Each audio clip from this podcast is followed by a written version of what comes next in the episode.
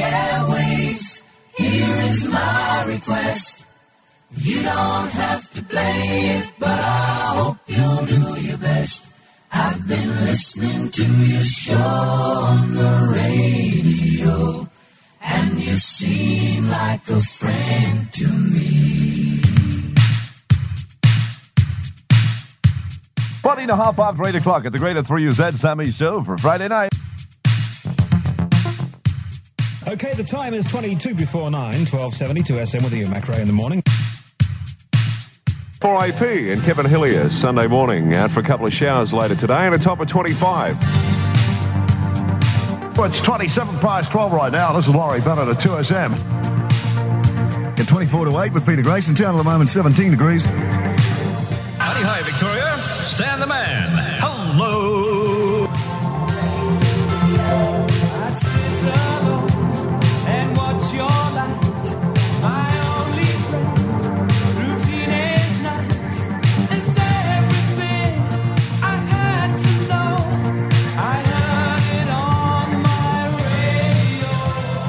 Well, hi, and welcome once again to Pilots of the Airwaves. It is our 40 minutes or so where we get to talk to the people behind the voices who were friends to a whole generation. And today's guest was born in Queensland, worked the country radio circuit until he hit Capital City Radio in Brisbane, then made the 7 to 10 slot in Sydney his own in the halcyon days of the 70s before returning back to Brizzy. He's laid back, he's laconic, but he's very professional. He is, of course, your old mate Robbo. More music, more music, 2SM. Hey, Graham Roberts, welcome to Pilots. Thanks for joining us. Good on you, Paul. Uh, absolutely fantastic, mate, to to be on. Well, we're going to be talking about a stellar radio career here, Graham. Which jock or station ignited that passion back in the day? Well, mate, I, I suppose in those days I'm only 17 or 18, and uh, I used to go to a, a record hop. Bill Gates was one of the jocks on 4BH in those days. And he used to run a record hop uh, at the O'Connor Boathouse in Brisbane. So I'm only 17 then. So here's a, here's a man about turn 77. Um, and um, there's no alcohol. Um, he used to run it at a boathouse, as I said, on a veranda, and people used to dance. He used to stand up there and play the records, all his latest imports and so forth.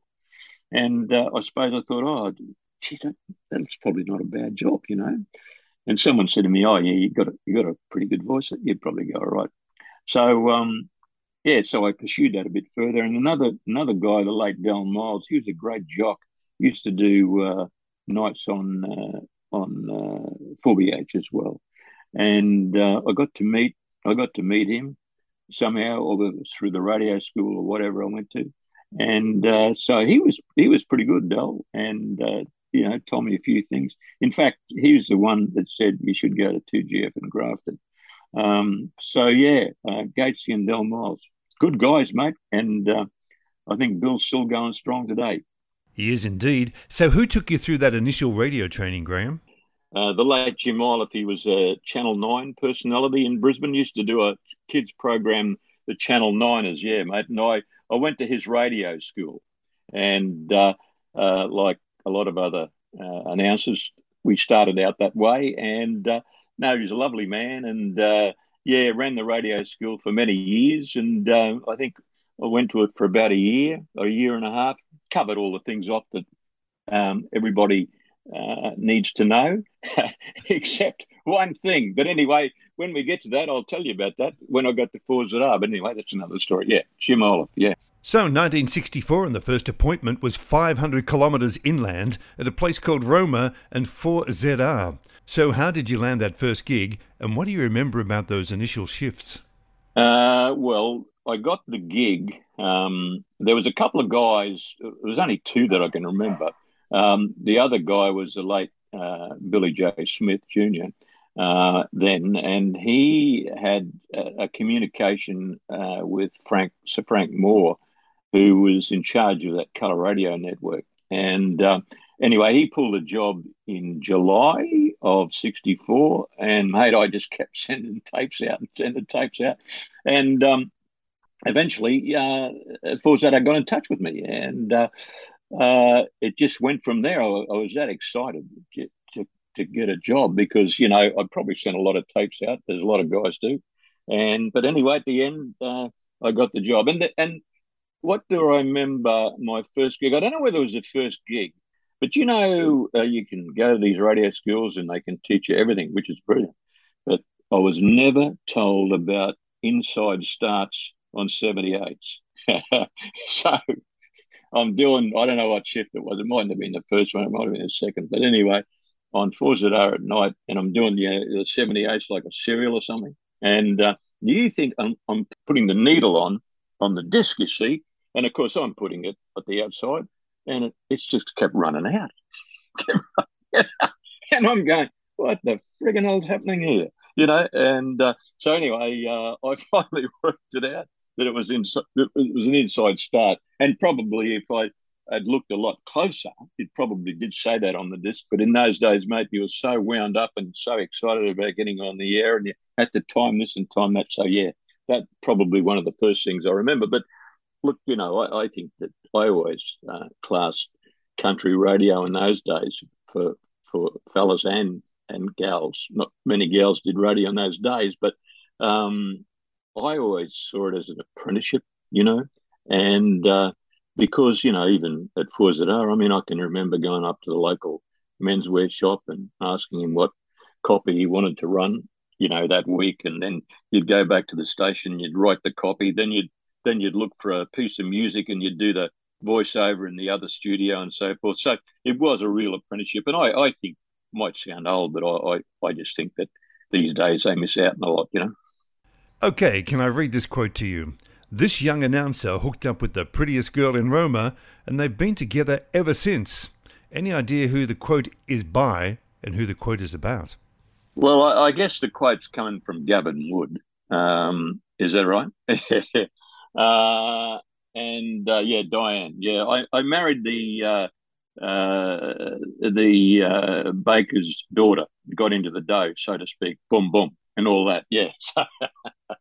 and we're still together, mate. Still together. Hey, well done. You obviously didn't spend all your time in Roma locked away in a radio studio. Uh, oh, absolutely, yeah.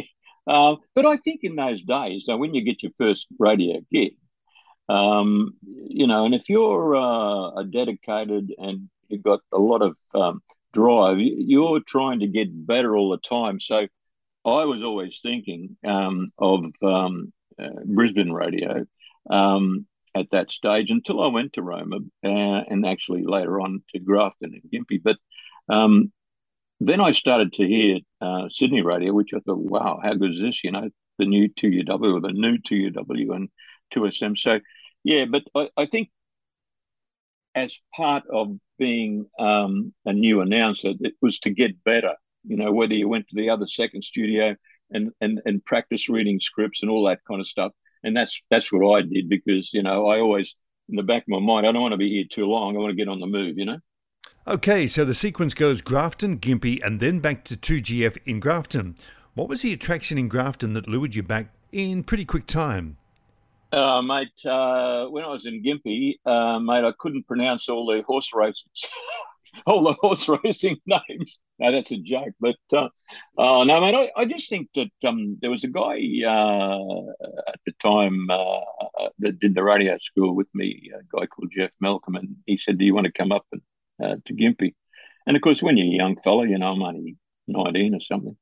And um, I said, okay, I'll go up. And and, and I always knew that 2GF was a more progressive radio station in those days, um, uh, New South Wales station. And um, so anyway, uh, I went up to Gympie and I, I, quite enjoyed it. It was it was different again. Uh, you still learnt a few things, I guess. Um, but um, I always remember the manager of the station at the time said to me at 2GF said to me, if you want to come back, just give me a call. And uh, so I rang him up one day and I said, well, you know how you said, um, uh, if I want to come back, um, uh, give me a call. Uh, and the guy, the manager at the time, was a guy called Ken Armour. And uh, so, yeah, I went back uh, at 2GF. And it was an interesting time in Grafton going back there. As I said, it was a great radio station, very progressive. But um, that was the last big flood. And I was only back there about a month or two. and uh, Grafton had um, um, a major, uh, the last major flood that was 1967, and uh, we had to. Um, uh, Ken said you left the game, get your your, your blankets and a pillow, and come back because you've got to stay in the station. And uh, the, the, the the water in Prince Street, the main street in Grafton, uh, just flowed through there at about six feet and about ten or eleven k's. So that was that was, you know, that that happened uh, when when I went back there. But um, yeah, no, I just went back there and I thought it was a good radio station at the time. Yeah.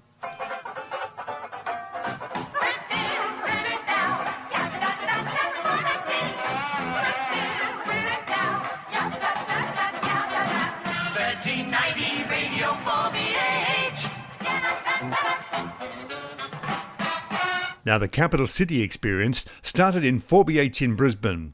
What was the format of the station like at the time, and who did a young jock from the bush turn to for guidance? There was a little bit of talk back um, on the station in the morning, but generally it was top 40 breakfast. And then after about two o'clock, yeah, that's right, um, two o'clock it became top 40. So uh, there's a couple of jocks, uh, did two to six. Or, then I had a crack at doing six till nine, and then I went back to two to six. So yeah, but uh, generally, and and mate, you, you sort of learnt a lot along the way in different things.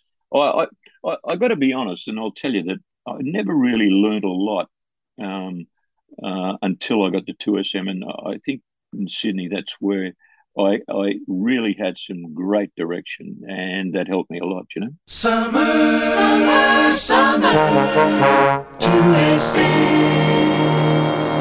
now, as exciting as Brisbane would have been, the action in Sydney was really hotting up in the late 60s, early 70s, and 2SM was the emerging powerhouse. How did the move to 2SM come about? Yeah, well, Paul, I um, during one of my moves, it must have been the second move to 2GF back to Grafton. Um, I did meet a guy called by the name of John Torth, the late John Torth, um, who I think perhaps I'm not sure whether he'd worked at 2GF, but I when I did get to uh, catch up with him, he was working at 2AD Armidale, um, and then he went on from Armidale to uh, television in Coffs Harbour. He did some TV, and then he got a job at uh, at 2SM, and this is in the days before they even implemented the uh, new more music format. And I think he was doing sort of singing traffic reports or something. John was doing, and um, but anyway, uh, um, the opportunity came along. I think he probably mentioned to Rod Muir that he uh, met me and probably heard me, and uh, so uh, uh, I got a couple of telegrams from Rod when while at 4BH and said, um, you know, um, can you get in touch with me? And of course, an air check later, uh, you know, uh, one one is in the big smoke, made in steak and kidney, you know. Rod Muir, as we know, ran a pretty tight ship to say the least. So, what were the parameters he put around you in that seven to ten evening shift that you made your own for four years? Yeah, well, what actually happened was um, um, there was a couple of guys, obviously, before me, because Muir implemented that format in 68, 1968, the end of 1968. And then in early 69, he, they he rehired Mad Mel, who did seven till ten, and then Mad Mel moved on. Um, and then he put on uh, Phil Haldeman, Funny Phil, who was a breakfast jock in the Beatle days on on 2SM. And then uh, Haldeman, Phil had an accident, which wasn't nice, um, on a, off a motorbike and broke his leg. And so um, I, I got the opportunity to do that. So he said to me one day, I'm going to give you the opportunity to do seven to 10. So he looked me in the eye and said, uh, How are you going to make a difference? so, being a, a, young fella in those days, I was, um, why don't I talk to every rock star on the planet? And he looked at me, he said, Oh, that sounds all right. He said, You have to do it in 60 seconds every interview. So, um, we, we, we, you know, so um, we that's what we did. And, you know, it went out to probably a couple of minutes, two and a half minutes later on. And uh, yeah, so we did that. And, you know, I think probably one of the first ones uh, I, I, spoke with was Johnny Farnham. And he was Johnny then, of course. And um, so I said to Muir, why don't we do like a talkback with the kids ringing in? and and Muir said, "Well, you, we can't do it live. It's got to be tight." So I said, "Well, okay. Well, what say uh, we get the kids to write in and say they want to talk to John, um, which we did, and so we picked out the ones um, uh, that we wanted, and uh, John flew up from Melbourne uh, one day, and we recorded the show. Went for about an hour, and it was absolutely fantastic. I, I mean, it was really nice. It went, it worked really well, and John being John, it you know just made it.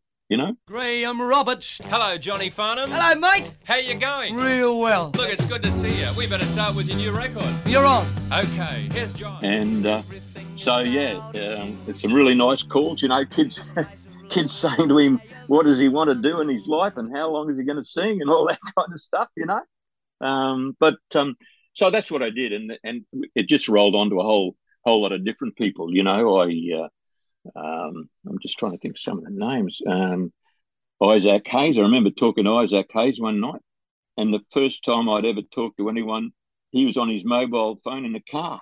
You know, and uh, Caddy Brian Cadd down there in Melbourne. Jose Feliciano, Bill Medley, remember Bill from the Righteous Brothers, and um, and and of course Sherbet. Sherbet were around uh, at the time; they, they were just getting going, you know.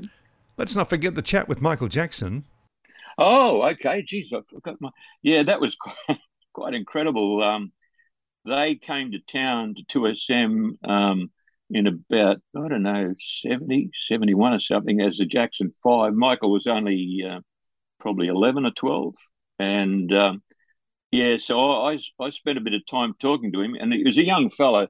And I always said, he, you know, he's flat out saying boo to a, bl- a blind cockatoo, mate. You know, he's that quiet. I I used to have sort of like an intro, um, "Come on, Robbo, another day, another dollar," and I've still got that in that uh, that grab, and uh, and we had to take like five minutes for him to say it. But it's very nice, you know. Hi, this is Michael Jackson. Come on, Robert, let's get into it. and, and, another day and another dollar. But yeah, um, and I can always remember one other interview one day, and I've still got it on tape where I called his home uh, to talk to him, and his father answered the phone, Joe Jackson, and uh, he said, "I said that's Graham Roberts from 2SM in Sydney," and he goes, um, "Ah, Michael's in the pool," you know, just like that. And I said, "Oh well, can he can he talk?" And he said, "Yeah, I'll get him. I'll get him." And and along he comes, gets on the van. Oh, I'm just in the water. I'm just having a swim in the pool, you know. But um, really good. Yeah, nice stuff at the time. Any encounters with any other eccentric ones, Graham? Oh, the only the only other only other person I used to I used to think was a bit funny that used to come into 2SM was um, Noddy Holder from Slade, Mm-hmm. and uh, yeah, Noddy was a real character and loved his rugby league because they he, they came from Salford in England, and uh, always used to turn up with a full bottle of beer every t- every time I interviewed him. They have the full bottle of beer, you know. Uh, but yeah, a, a, a real character, and I think the other the other guys really that were a bit of a scream were like your Jose Feliciano, you know, and they'd be they'd be Jose would be up at the cross or something uh, in in the uh, I think it was called I think it was the Chevron yeah Chevron, and they all used to appear at, in the Silver Spade room there, beautiful, and there was that many class acts that used to come through, and but you know I went I, I went to interview Jose, walk into the room and oh g'day Graham how are you? I said, fantastic. And, you know, they, then they do the blind jokes. And Jose would go, wow, have a look at my view. How good is that? Love it. We touched on Rod Muir before. Now, are you able to tell us about the time that you, George Wayne, and David White decided to go rogue and took it upon yourself to improve the great man's playlist? yeah, we used to have, um, well, it was pretty tight playlist as well. And, um, you know, uh, in those days, I can't remember how it worked, but say you had a new hit bound record, um, it, it'd turn over every three hours or something. But what actually happened was um, 2SM went from, uh, I'm just trying to think of the years, probably the Beatle era probably ended in 65 somewhere. Then they went two way radio. and um, and then during that period, stations in those days, and it wouldn't, it wasn't as easy as was what it would be now in in doing this, but they just never kept the hits. So what actually happened was because George and David and I uh, used to listen to the new UW a fair bit, you'd hear all these hits, you know, that 2SM never had, right? So whether it be Normie singing It Ain't Easy or uh, uh, Eric Burdon with um, When I Was Young or Monterey, whatever they, they just never had them. So we had them. So we, we'd, we'd put them in, put them into our programs, you see. And uh, anyway, one day I get a phone call at home and he's Rod Muir, mate. Said, oh, g'day, right? He said, uh, what are you doing? I said, oh, just just at home, uh, relaxing. He said, can I see you in, a, in an hour at the station? I said, oh, oh Christ. Because I, uh, I'd, prior when I was doing Midnight to Dawn, I slept in a couple of times, you know, and uh, uh, Rod had said to me uh, the second time, he said, well, one alarm clock isn't enough, obviously. So get two. And if that fails, go back to Brisbane. So that's, that's what he said. Anyway, so in I go. I've got no idea what I'm going to be, what he's wanting to see. So he said, um, You violated my music format. I said, What? What do you mean? Then uh, Rod being Rod, he says, Well, you played songs outside of what we've programmed. I said, Yeah, but Rod, they're hits. They're all hits. Doesn't matter. Doesn't matter. From Monday, you're on mid dawn. So he's taking me off, he's taking me off seven till ten. No, mid mid dawn. So uh, I think George, yeah, George and, and David ended up copying the same thing. But yeah, but you know, like at the end of the day, um, I, I, had a lot of time for Rod Muir. I thought he was uh, an outstanding guy, good good leadership qualities. A lot of people wouldn't agree with me, um, but uh, he knew what he wanted, and he was out to get it. Now the fact is that he probably didn't he didn't have a good handle on a lot of music um, and uh, he believed that it wasn't right in fact we were right because we were playing good stuff you know so so that was that was it mate you know that yeah and uh, some would say an interesting career move there, Graham. Hey, listen, a couple of big names from 2SM at the time. You touched on him before, John Torv, and also the larger than life John Brennan. What can you tell us about those two guys? Yeah, well, John Brennan was just uh, a marvelous man, and I, I believe most people that knew him thought that way. Um, Brennan, uh, apart from being a good, uh, I didn't. He wasn't the program director when I was at 2SM. He was the music director, but he'd been the program director in the uh, Beatle era and all that. But a great radio man. Those kind of guys aren't around you just you, you know he was he was the only one that I probably worked with and Rod that were great radio people that knew their stuff, and if they believed in something, they would do it, you know, and um, um, and that, and that was Breno, and he he could he was the only guy that I think in my time in radio that could pick a number one hit or something that was going to be in the top five. That he was that good at it you know. And um, yeah, I, I, remember. I mean, it's it's you know it's crazy to to think this way now or to talk even about this. Is that when Roberta Flack came out with the first time I saw your face, Brennan knew straight away it was going to be number one. You know, so he wanted to put it on or put it on the playlist because he knew it was going to get there. And um, you said, well. it's up to you. You know what happens if you don't get the right songs, and, that, and that's that's the way it was. But um, it was John, was it John Torb, the other guy?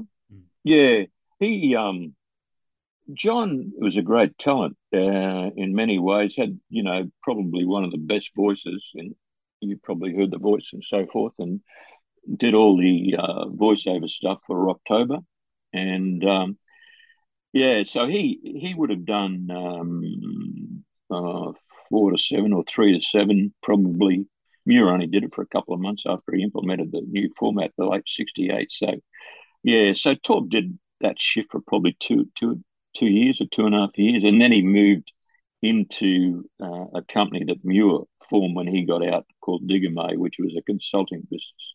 And um, yeah, so mate, I, I, I, saw him a fair bit. I, I worked with him and took over from him. Um, yeah, he, he was he was different, but that's radio, mate. You got to be. Yeah, that was the whole thing about radio. you got to be different to be successful. You know. So, five years at 2SM, with no doubt 1972 being a highlight, when you were crowned the Go Set Disc Jockey of the Year in New South Wales. Yeah, it was a bit of a buzz. I actually forgot about that until I, I was looking for a couple of things uh, to talk about when you, you, we were talking about this. Yeah, it was, um, well, the Go Set magazine was just like a paper in those days, uh, Paul. Um, uh, I don't know whether you remember it or um, yeah, you're too young for that. I'm not sure, but uh, um, but yeah, it was a paper, and everybody read it. He was interested in in in rock music and and and, and the scene, and uh, yeah, I think it was one of those things that um, uh, the kids voted on, and uh, they voted me from 2SM for that, and uh, yeah, it's absolutely fantastic to be able to, uh, you know, the the maroon from uh, Q here, made in Queensland to make it in the big smoke. You know, fantastic. You know. It's cold outside, but warm in here. Till the weather's clear, you can stay in here. Ooh, got. 1973 was the move back to Brisbane to the 2SM 3XY cousin 4IP. Now, what were some of the main differences between the Sydney marketplace and the Brisbane marketplace in the mid 70s? Uh, both radio stations are great radio stations. Both. Um, uh, if anything, I suppose SM was a bit more program orientated. Um, uh, IP was uh, uh, pretty heavy into sales. I mean, they, they probably used to run more sales content per hour than what SM did from memory, you know. Um, uh, but at the same time, yeah, they both stations were there to win, and uh, and and and both they did. You know, like IP. Um, you know, they went. Um, I mean, when you think about it, they used to broadcast from a stick at Bundamba, which is about twenty near Ipswich, about 25, 25 miles from Brisbane, and um, then uh, Frank Moore. They did a deal. They, they ended up uh, putting a stick on Saint Saint Helena Island, which is just off uh, Moreton, and uh, just increased the coverage big time, like right up and down the coast, and with a far better signal. So, yeah, they they knew what they were doing, and they they uh, they did they did a great job. Uh, both stations, yeah, yeah. Now, just looking at some of those lineups in Brisbane at the time, there was Gary Soprane, Jim Pike, Alan McGirvan, Kevin Hillier, and Keith Fowler on IP, Mike Ahern, Gavin Wood, Bill Ally, and Hayden Sargent on 4BC, and Wayne Roberts, Paul J. Turner, and Ray McGregor on 4BK. Hey, listen, no shortage of great radio talent in the city at the time. Oh, no, there was some good operators, man. Um, yeah, all those guys you mentioned uh, made a point of difference. And um, no, those, were the days. Um, again, it's a bit sad to say. It sounds like they're old, but um, then I, I, suppose I've got to be fair here that you don't listen enough to these stations um, to to listen to some of these personalities. You know, some of the guys or people that are on. Um, but um, yeah, no, it was it was there were some great people there. Um, I always thought that um, the late uh, Ray McGregor. I worked with him when I when I came to four back to four IP um, uh, at the end of 73. Yeah. Um, and they put me, I did noon to three for a while, and then they put me on with Ray. I did seven till 10, and, and Ray did uh, 10 till one. But he was a good jock. He was a good jock. Very good jock. Yeah. I, I always rated him as one of the best music jocks I worked with, along with um, the late George Wayne in Sydney. George had a real presence, you know, and he opened the old north and south, mate, and you, would want to listen. You know what I mean? So, Graham, were you at 4IP when the call signal changed to Radio 10, or had you moved on by then? No, I'd moved on, mate. Yeah, no, I, I um, at the end of, uh, here we go, um, 79. Yeah, 79, mate, I moved over to 4BC. Um, and uh, yeah, what actually happened there was, you know, they just there comes a time in your life where you know uh, there was some there was some big changes at IP that happened, and um, uh, that's one thing. I never got the flick from any radio station. I was hopefully I was always one step ahead, and um, yeah, so there was a few things happened there at IP um, that weren't didn't suit me one bit. and uh, so um, yeah, the the guy at 4BC, um, John Williams, uh, rang me up one day and said, "Would you like to come over?" And I said, "Yep, okay, let's have a talk." So I did go over for a couple of years, and that was that. You know, BC was a great station. Mike uh, Ahern was doing uh, Brecky, and uh, the late Hayden Sargent um, uh, was doing mornings. I, yeah, Robert Bruff, he's still around. He does TV up on the uh, Sunshine Coast. He did noon till four, and I did I did um, um, uh, three till seven or four till seven. I used to come on after the GGs, mate, and bounced all over the bloody paddock. Um, that was a, that was a that was a bit of a challenge to to rate or to get people to swing your way. You know what I mean? Because radio works one way. They listen in the morning, they listen at the night. You know. Um, but uh, BC was that kind of station, had all the different kinds of personalities. So, um, and I did a couple of different things there in the afternoon to, um, you know, at a high school quiz and all that, little kids in, answer questions, all that kind of stuff, just to make make it different, you know. And uh, and that's what you got to do. It doesn't matter what you do in life. You got to make you got to make that difference, and you got to come up with different ideas to for people to go, wow, yeah, that was good, yeah. Up and down Queen Street, past the city hall. Who's that in the driver's seat? It's rock and roll, George. Rock and roll. You're going bald. You're a rock and roll refugee. Can't you see? You're meant to be a legend in your time. A legend in your time.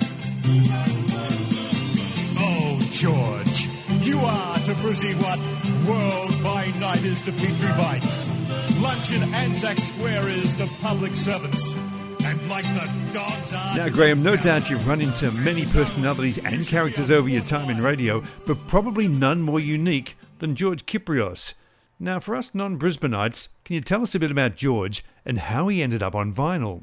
Oh yeah, rock and roll George. well, mate, he just was an institution in Brisbane. He had an old FJ, and um, people in that era uh, knew of him because all he did was he lived in West End, a suburb close to the city in Brisbane, and he used to just drive up and down Queen Street and around the corner and past the city hall and all that kind of stuff. And um, so um, Jamie Dunn, who was a record rep at the time uh, for Astor uh, in Brisbane, and I got to know him because he'd come around and say, "Can you play this, Robbo? Can you do this? Can you do that?" And uh, I, I said to Jamie, "Why don't you give me a hand? Um, you, you know, creatively, we can just you can if you can help me do a couple of things in the music format, that'd be great." So um, I got to know Jamie pretty well. So then Jamie said, "Well, I'll write a song about rock and roll George." Because I can't hold a note, mate. The only note I can hold is a fifty, and uh, so he he wrote the song about rock and roll George, um, and Johnny um, uh, Jamie sang it because they probably just put my voice in the back, and um, yeah, he, he, so he wrote the song about um, up and down Queen Street past the City Hall. Who's in the driver's seat is rock and roll George, you know. So it went pretty well, and um, and I, I I was about the only bloke that ever got a chance to talk to. He wouldn't talk to anybody. And uh, at the time, uh, Channel 9 were doing a current affairs show out of Brisbane. And they spoke to the guy who was, I can see the guy, I can't think of his name. And um, so, yeah, they said, Can you get George? And we'll have a talk to him. I said, Hey, okay, I'll meet you. We'll meet you Saturday afternoon at 1.30 outside of and Starks in Queen Street.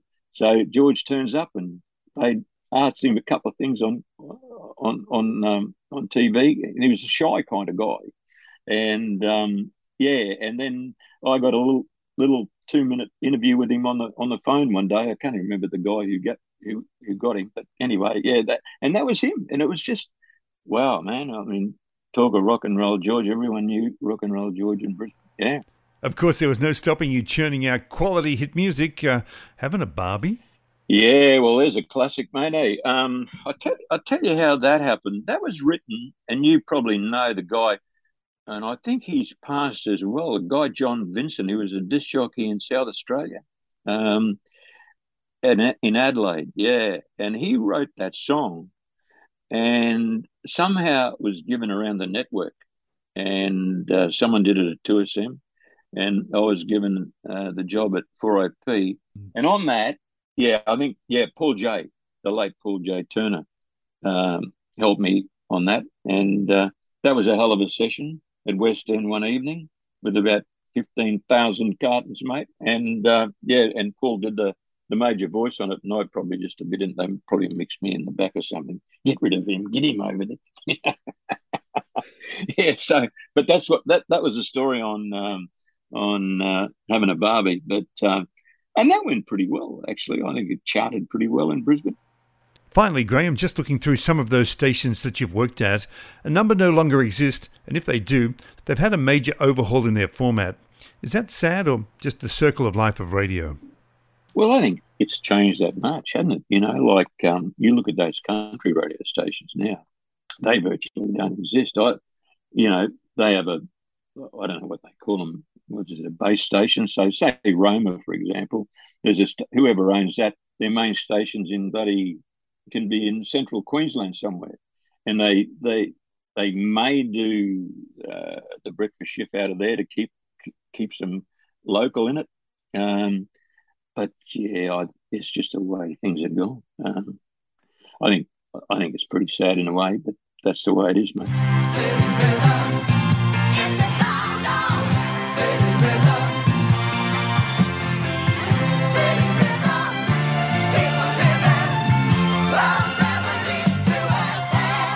Okay, Graham, got a list of 12 questions in front of me here. The first one being, where were you when you heard that John Lennon had died? Yeah, I, I, I said to uh, Diane the other day uh, about that. Uh, we were with the family and we were just come out of the Sheraton in Noosa and we were walking up the road. Yeah, and uh, uh, that was um, that was something that just blew you away. You know, totally. You went, you can't believe it. You know, just yeah, that's where we were at Noosa. But I'll always remember that. You know, there's always always those things you always remember. You know, where were you? Which is a good one on records. You you know, um, uh, you you you do that on radio and say, do you remember where you were at this time? But yeah, in Noosa, mate. Yeah. Last concert ticket you paid for? Yeah, I think I talked to you about this one. I, you know, like when you're in radio, uh, most of the time, well, all the time, I think I don't think you ever bloody paid for tickets, but last one I, I reckon I paid for is Keith Urban, and that's a few years ago. Uh, I like uh, like his music, like that uh, country genre, you know, and um, yeah, no, Urban, mate. The concert act that you regret never seeing? Presley. Hmm. Absolutely, he would have been sensational. I saw him on that. We all, a lot of us saw him on that first satellite show out of Hawaii. Yeah, yeah. Graham, a word that you had most trouble pronouncing on air? Yeah, there's probably been a few, but I can always remember one, um, which is a little town south of Grafton called Woolgoolga. Woolgoolga. So, yeah, that was always a bit tough, mate. Yeah. Woolgoolga. Well, there you go. Was there ever an incident on air that had you thinking you might get those don't come Monday orders? No, not really. I, I, I probably used to play ball in most stations I worked at. Um, always tried to do the right thing, um, do it, do it at 110%. So I never really uh, got into too much strife. Yeah, and as I said earlier, mate, if I didn't like something, I'd try and get on the front foot and be ahead of them before I got the coke and sauce, so to speak, mate. Skyhooks or sherbet? Sherbet, mate, for sure. Yeah, yeah. I, I think just because of the connection we had at 2SM when they were starting and you know, we'd be talking to Daryl or uh, Garth or whoever had come into the studio. So, yeah, I, t- I talked to them a lot, mate. Yeah, sure. The Rolling Stones or the Beatles? That's a hard one, you know. I, I like both of them, you know. Um, but I suppose the Beatles, just the sheer fact of the writing of Lennon and McCartney in the songs, mate, just outweighs uh, anything, doesn't it? You know, when you look at the songs, oh, wow, you know. But uh, but the Stones. Have a look at them, mate. They're still going.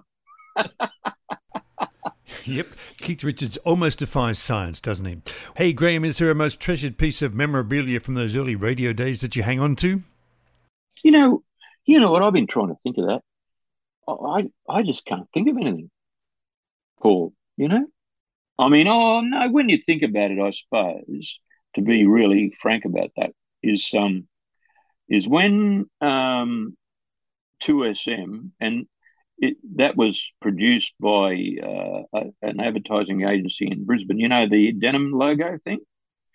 Yeah, um, and you know we had the denim T-shirts and things like that. You know, um, that was that that that that was really incredible. You know, like that was so different to what was happening in the world. You know, all of a sudden, and to think that there was a small agency in Brisbane, you know, that did it, in Upper Edward Street somewhere, and uh, yeah, and then it went from Brisbane to um, um, 2SM um, because I, I was at 2SM when that no no it must, no I was at 4IP sorry I was at IP then yeah yeah and then it went down to XY you know yeah.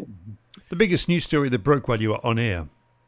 Yeah, that's that's an easy one. Um, 4IP used to. I, I was doing. I did breakfast for about uh, four years, and um, IP used to do a lot of promotional work. They're a very promotional kind of station, and uh, they used to have have me doing the breakfast show. I could never work it out. Didn't make a lot of common sense, but at the same time, that's what we were doing. We were broadcasting from the show ring at the Ekka in Brisbane, right? So I'm there at five o'clock in the morning. There's not a frigging soul. There's nothing around apart from horses going mm, or cows, you know. And uh, didn't get the horse very good then, mate. But um, yeah, so all of a sudden we got the news through. Johnny Knox said, um, "I got, I got a, I got a break, I got a break into the into the format." Mate, I said, "No one breaks into the music format here." What do you mean? He said the king's just died. So uh, that's what we did. We we hit the theme up, and um, yeah, what? And in those days there was morning and evening papers, and you know, mate, yeah, women were crying, and I was that was a one hell of a an event, so to speak. You know, yeah. So I remember that one. Yeah. Hey, listen, just to clarify, the king, of course, being Elvis, we haven't lost Charles already, I don't think. hey, listen, the moment someone walked into your studio and you were suddenly starstruck, yeah, in those days, you know, um, I can't think of anybody because when you're on the air, um, there's a pretty tight ship in the radio station. So unless you're, unless I'm interviewing somebody, um, but I suppose you know in those days, you know, you'd be star struck with uh, with with Johnny, you know, Johnny Farnham, you know, the fact that he come up from Melbourne to do that that show and all that. That was that was you know a bit of a buzz. Yeah, yeah. Best words of advice from a program manager. It's an old saying. It's called "Be yourself," and um, you know, too many people, including myself, in my early days, I tried to be. Uh, you know, I used to be too busy trying to uh, broadcast to to to everybody instead of just relaxing and and pretending that I'm talking to whether it be my wife uh, and that and that and that that's it, you know. Um, but yeah, um, and Rod Muir was good at that.